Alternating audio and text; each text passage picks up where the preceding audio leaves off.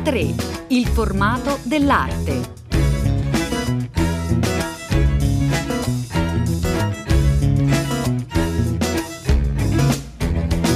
Buongiorno, buongiorno a tutte le ascoltatrici, tutti gli ascoltatori da Elena del Drago, una puntata da Venezia dove vi portiamo a Palazzo Cavanis per una mostra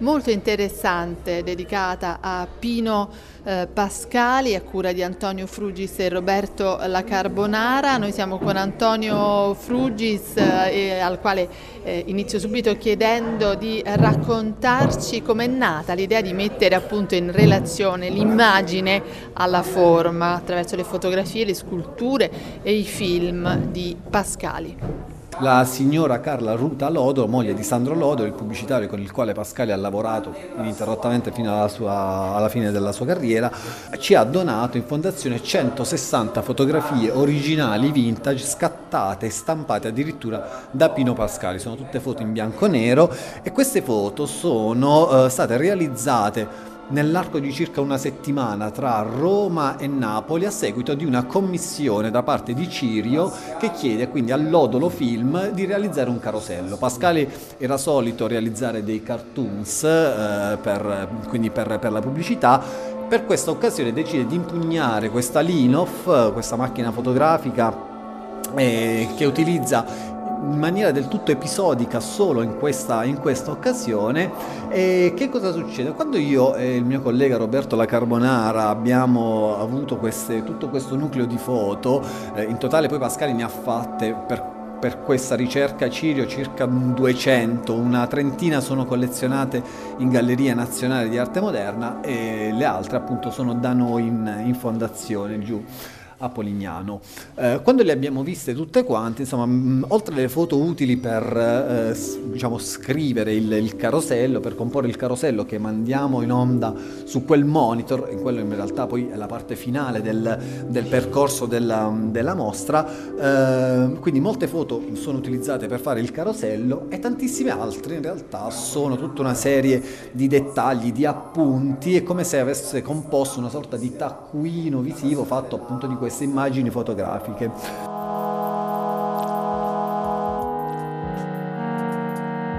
La mostra è organizzata per eh, sezioni, questa è quella che abbiamo chiamato cose d'acqua. Pascali in uh, intervista a Carla Lonzi dice di voler fare delle cose d'acqua, parla voglio fare una pozzanghera fangosa. Quindi ehm, mettendo in relazione delle fotografie che raccontano proprio di queste cose d'acqua fotografate da Pascali, ce ne sono tantissime altre, abbiamo fatto una, una selezione, Pascali fotografa una fontana, questa passerella sull'acqua, una pozzanghera e poi riporta queste suggestioni, il medium acquatico per Pascali è stato eh, qualcosa di, di, di, forte ispirazione, mh, anche perché eh, questa materia così incontenibile Pascali ha sempre cercato invece di governarla eh, ecco, con le pozzanghere oppure con opere come i 32 metri quadri di, di mare circa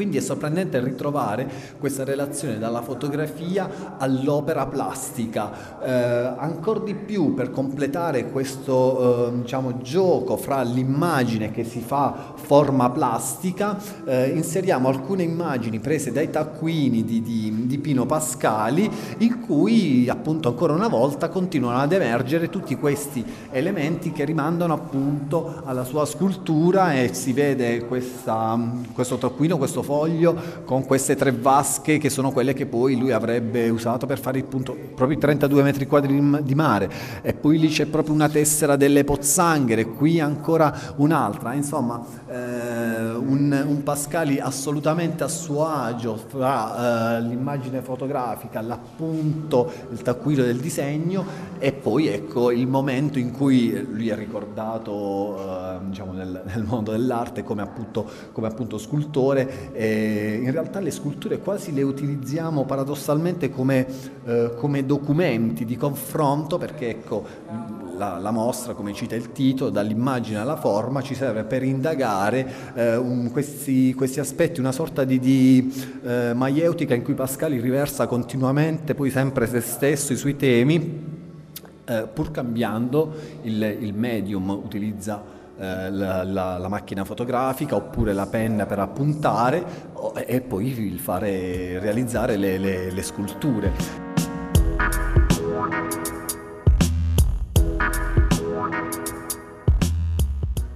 Questa sala che abbiamo intitolato eh, Il porto, le barche, accade che eh, fra le tante foto che lui scatta a, a Napoli, a Capri, a Ischia, eh, in questa avventura partenopea per eh, il, la commissione Cirio, Pascali fotografa ecco, barche, porti, tutti, tutte le attività della marineria, c'è una foto che ci ha colpito subito che è stata questa qui, qui si vede in primo piano una bitta e ci è venuto spontaneo associarla eh, anche perché Pascali ha, questo, ha quest'opera, questo, questo fungo, questo, questo, pelo, sono stati fatti spesi tantissimi riferimenti da Manzoni, c'è, c'è, c'è Oldenburg per via del gigantismo, eh, la ricerca chiaramente del, del materiale materiale, però eh, non solo quindi la suggestione fotografica, questa relazione si completa sempre ancora una volta con le immagini del taccuino dove addirittura Pascali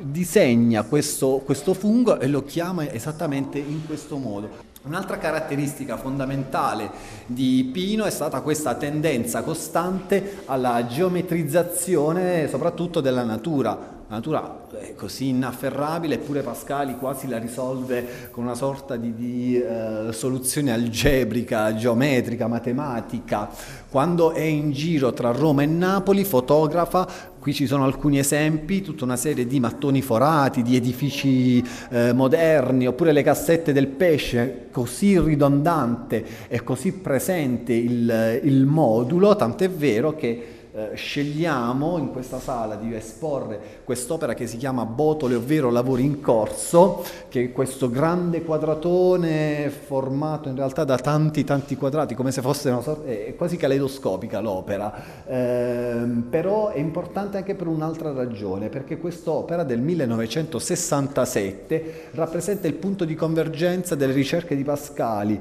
eh, nell'utilizzo della materia organica, l'acqua colorata con il blu di metilene, la terra, la sabbia e poi queste botole che vedete essere chiuse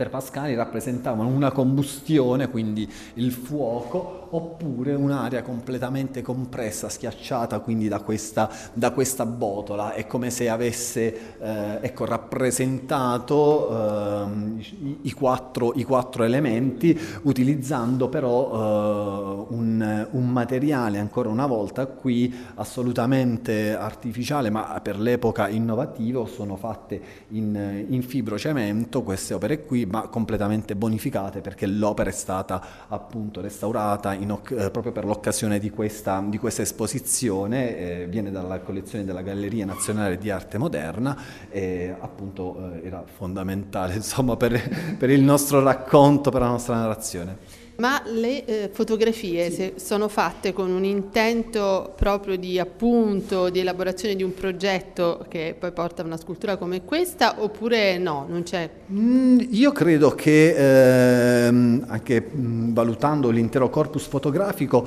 eh, Pascali non ha fotografato con l'idea già di dover fare mm. le botole, e Pascali ha fotografato in realtà quello che era già eh, intrinseco sua, eh, nelle sue suggestioni e nelle sue ricerche. Eh, Pascali il modulo lo utilizza sia nel 65, nel 66, nel 67, ma anche nel 68. Eh, questo minimalismo di, di, derivazione americana, Pascali conosce nel 64 gli artisti americani della pop art, eh, se ne innamora e addirittura eh, dopo un brevissimo periodo quasi depressivo perché di fronte alla forza dei giganti americani, questi giovanissimi artisti nel 64 sono, raccontano di essere stati depressi e, e, Pascal invece è uno di quelli che dice noi da, dobbiamo imparare da loro, però abbiamo una storia fortemente, molto più radicata, potremmo essere molto più completi ed esaustivi degli artisti americani, dobbiamo lavorare.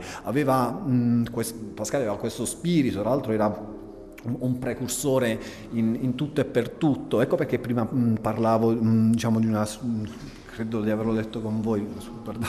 eh, di una certa maieutica, nel senso che Pascali attinge sempre costantemente eh, da, da, se stesso, è una sorta di sistema chiuso che però si relaziona costantemente con, con tutto quello che lo circonda e quindi cre- questo crea chiaramente una sorta di eh, alchimia che poi eh, riversa costantemente nel, nel suo, nei suoi prodotti artistici. È interessante che siate partiti voi dunque dalla, dalla scultura, sculture celeberrime come anche queste che, eh, che stiamo vedendo in questo momento, eh, però alla luce eh, degli appunti, delle fotografie, dei disegni. Per noi era importante anzitutto una cosa, eh, mostre di Pascali se ne fanno tantissime e ben vengono, noi volevamo, anche perché la proposta viene dalla Fondazione Pino Pascali che penso debba avere anche eh, degli obiettivi puramente scientifici in tal senso, quindi ci piaceva davvero ragionare e portare qualcosa, qualcosa che fosse veramente nuovo e questo ovviamente è potuto accadere dal momento in cui, ripeto, abbiamo, mh, ci siamo confrontati con l'intero corpus fotografico, è, è stata davvero una,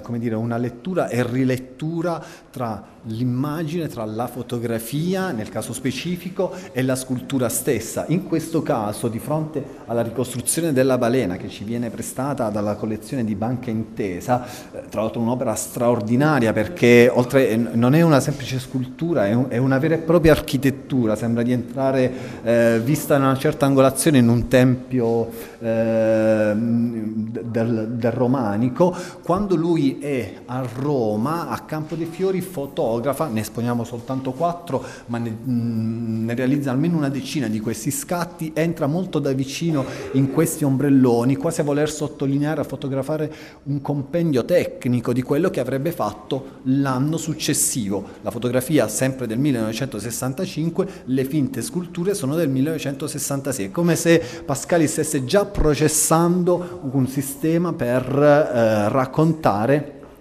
per raccontare ehm, e per eh, descrivere a se stesso il modo per costruire queste sculture che sono fatte con delle centine di legno sulle quali viene tesa la, la tela che solitamente accoglie la pittura che in questo caso diventa la pelle di questi, di questi animali.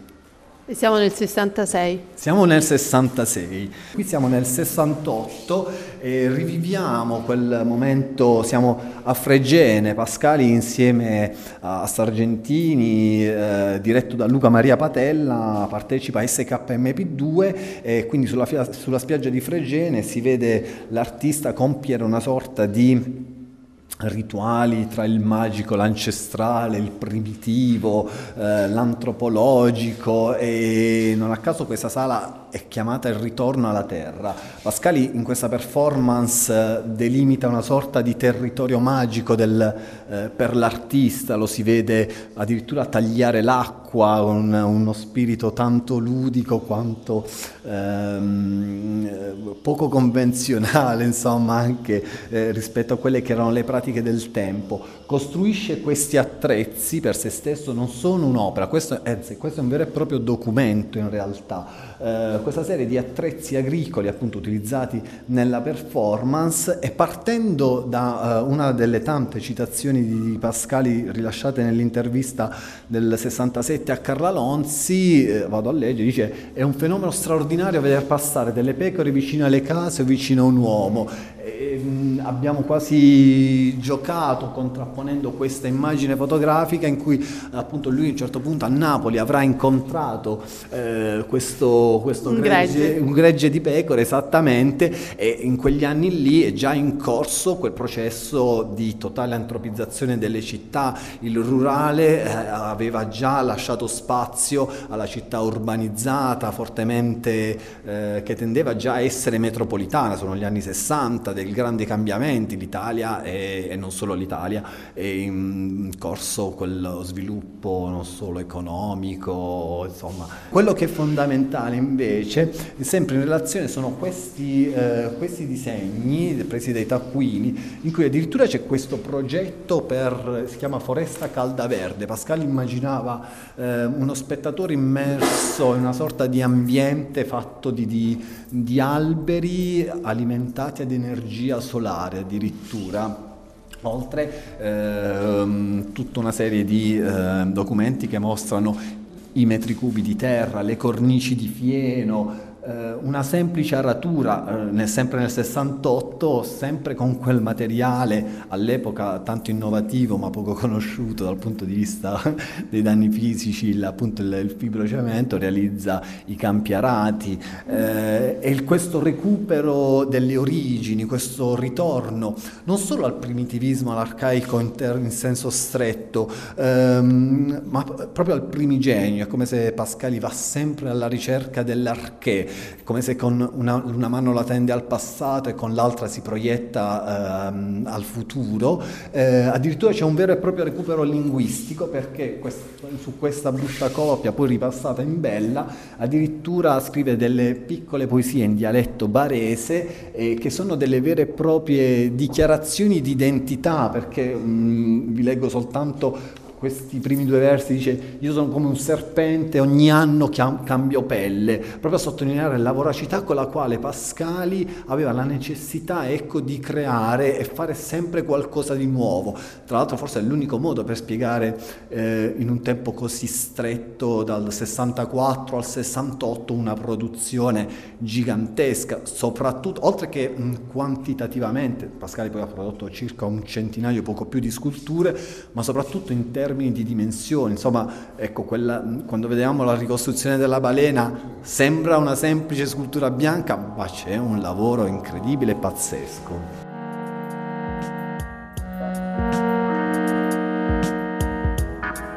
Tornando sempre poi ad affrontare tanti aspetti, le tante facce di Pascali, eh, sappiamo molto bene come il senso ludico abbia giocato costantemente un, eh, un ruolo primario nel, in tutta, non solo l'arte di Pascali, eh, anzi forse in questo caso l'arte era soltanto il dispositivo finale, ma in tutta la vita, addirittura ehm, Sargentini ci raccontava come qualche volta capitava che Pascali prendeva una pistola giocattolo e diceva andiamo in auto a spaventare la gente, a fingere di, di, di, di, sparare, cioè una roba veramente assurda e,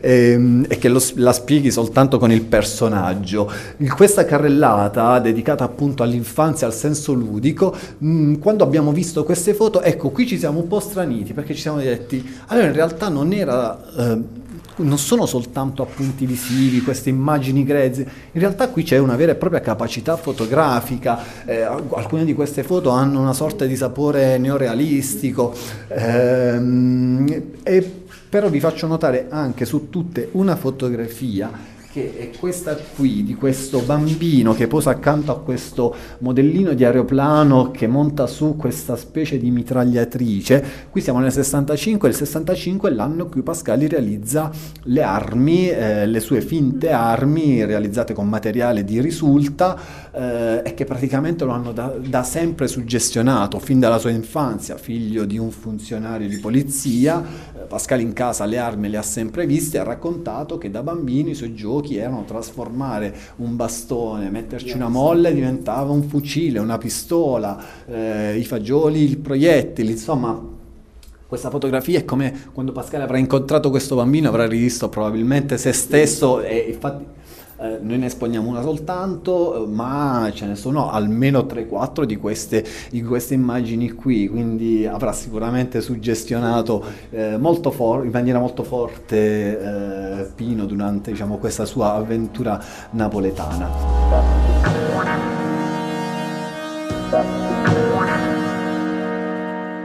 Un aspetto di Pascali e io ritengo essere fondamentale quello, quello del teatro e, del, e, della sua innata capacità attoriale. Prima a Roma fotografa addirittura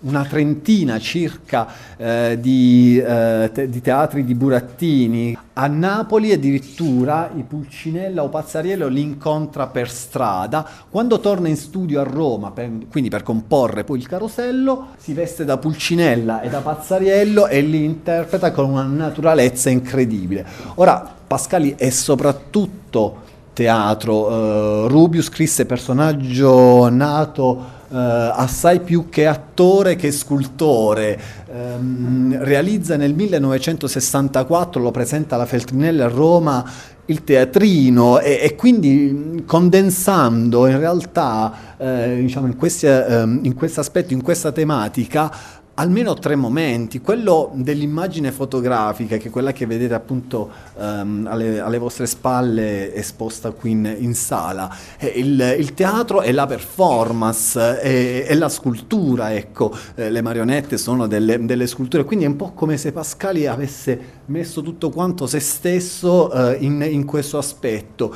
eh, che non sempre, ehm, come dire, è ricordato con, eh, con prepotenza, ma io credo che invece è, uno dei momenti fondamentali nella ricognizione di Pascali. D'altro canto le sue mostre sono sempre state eh, delle vere e proprie costruzioni scenografiche, ehm, se, se, si vedono le foto dell'epoca si vede come le sue sculture occupassero quasi ad invadere completamente lo spazio e gli spettatori erano praticamente contro il muro eh, in una posizione anche abbastanza scomoda perché ecco protagoniste in assoluto devono essere certamente le, le, sculture. Qui si muove interpretando le due maschere con una naturalezza incredibile. Anche questi due sono filmati originali che ci sono stati donati dalla signora Lodolo, sono stati tutti quanti riversati digitalmente dalla, sempre dalla fondazione e nel piano mm, primo, che è un piano introduttivo eh, della mostra e de- di quelli che sono un po' gli apparati della, della fondazione, sono trasmessi 13 caroselli oragi- eh, originali, anche, anch'essi donati sempre dalla signora Lodolo, tutti quelli appunto realizzati da, da Pino Pascali. Grazie molte per essere stato con noi. Pagine d'arte.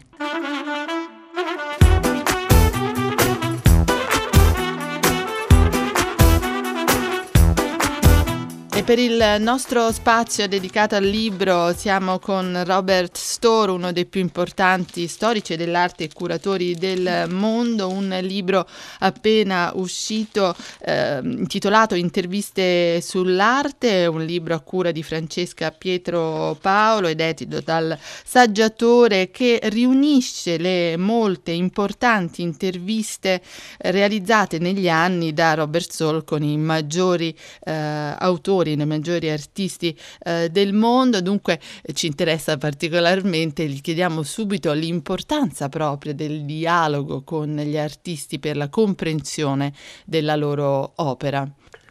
Well, well the interview is a very imperfect form, but um,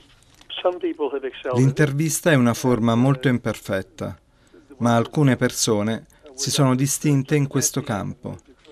Le interviste fatte a Giacometti e De Kooning dal critico inglese David Sylvester sono molto molto belle, ci illuminano e ci offrono delle frasi di particolare rilevanza. Per esempio De Kooning ha parlato del suo lavoro in termini di uno sguardo sfuggente. Quella singola frase vale l'intera intervista, ma c'è molto altro. Lei ha intervistato davvero moltissimi autori, da Louise Bourgeois, Bruce Nauman, Richard Serra e poi ancora Letizia Battaglia, Francesco Clemente. Ehm, qua, quale di questi artisti ehm, è riuscito a raccontare con più forza, con eh, più veridicità proprio la, la, la propria opera? Well, first off, there is no single truth to anybody's work, so that the question is each non c'è una sola verità per il lavoro di nessun artista. La questione è piuttosto che ogni intervista ti offre uno sguardo, uno sguardo sfuggente, un aspetto, per così dire. E poi un'altra intervista ti offrirà ancora un altro aspetto. Nel caso di Louise Bourgeois l'ho intervistata nel corso di 30 anni. Ho molto più materiale di quello che è stato pubblicato e ogni volta che ascolti le sue parole davvero ripensi il suo lavoro. E anche nel caso di altri artisti, come Felix González Torres, ho numerose interviste condotte con loro e in altri casi, come quello di Letizia Battaglia, ne ho solo una. E mi piacerebbe tornare sul lavoro di Letizia Battaglia e fare un'altra intervista perché so che ci sono aspetti che non abbiamo affrontato e so anche che la prima volta che intervisti qualcuno, quella persona tende ad essere più guardinga. La seconda volta di solito è meglio. Robert Store ha, curato moltissime mostre tra le rassegne più importanti del mondo. Le vorrei chiedere proprio la differenza metodologica nell'affrontare un artista dal punto di vista del dialogo, invece coinvolgerlo nell'organizzazione anche pratica eh, di, un, di, un'esposizione. I, I don't think of my work as being theoretical. Mm-hmm. Um, I read theory, I respect it, but what I write Non penso al mio lavoro come a un lavoro di natura teorica. Leggo testi teorici e ne rispetto il contenuto, ma io scrivo una storia dell'arte più tradizionale o una critica d'arte tradizionale in quanto rimane molto vicina alle opere stesse e a ciò che suggeriscono le opere, piuttosto che interessarsi a quale teoria potrebbe scaturire da esse. Nel caso della realizzazione di una mostra, hai un'enorme libertà, o quantomeno dovresti avere un'enorme libertà di scegliere le opere da esporre, per mescolare le carte in modo che le opere entrino in dialogo per affinità o contrasto, in modo da far luce su se stesse. Una conversazione con un artista è una cosa diversa, perché devi mantenere la continuità di una relazione in qualche maniera sociale, e devi anche continuare a tornare su aspetti dei quali l'artista è riluttante a parlare. Ci sono davvero molte interviste interessanti in questo libro edito dal saggiatore che davvero illuminano non soltanto l'artista in sé, ma proprio lo svolgersi della, dell'arte degli ultimi anni. Ce n'è una in particolare, che particolarmente illuminante, che è quella con Louise Bourgeois. Eh, vorrei chiederle proprio a proposito di questa artista straordinaria. Well, as I said, I, I've interviewed her. I, I did interview her for 30 years, and I met her when I was a simple art handler. L'ho intervistata per 30 anni. L'ho incontrata quando ero un semplice art handler senza soldi e senza una posizione nel mondo. E lei non era ancora famosa. Fu prima della sua retrospettiva al MoMA che la portò all'attenzione del pubblico. Quindi eravamo due persone intelligenti che dialogavano in francese,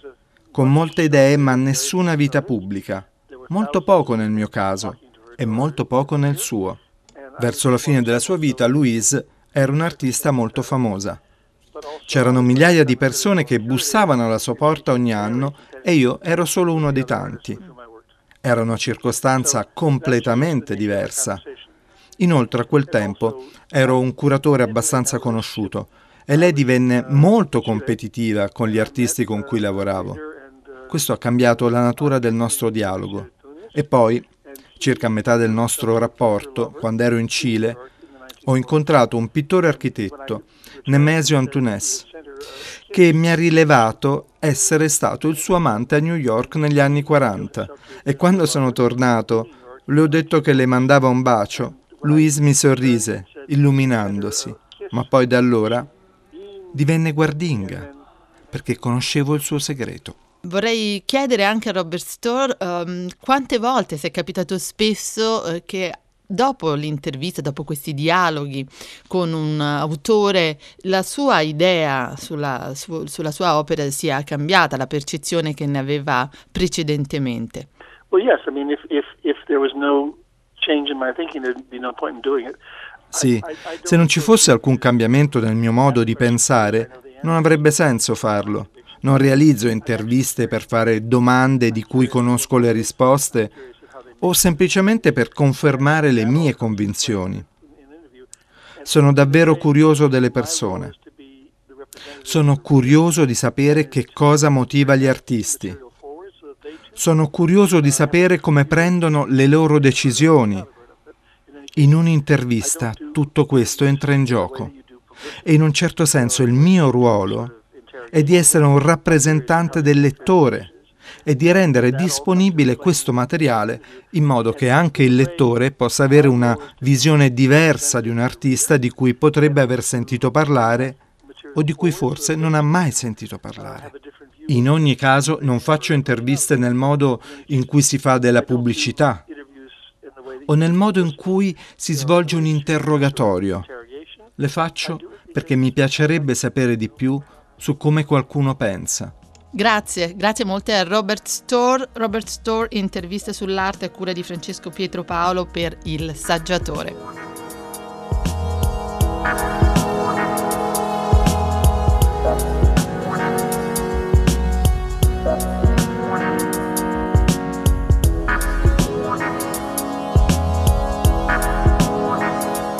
A questo punto noi vi salutiamo, lo fa Cettina Flaccavento. Innanzitutto che cura a tre ed Elena del Drago in voce, noi ci risentiamo sabato prossimo, intanto una buona giornata e un buon proseguimento d'ascolto con tutti i programmi di Radio 3.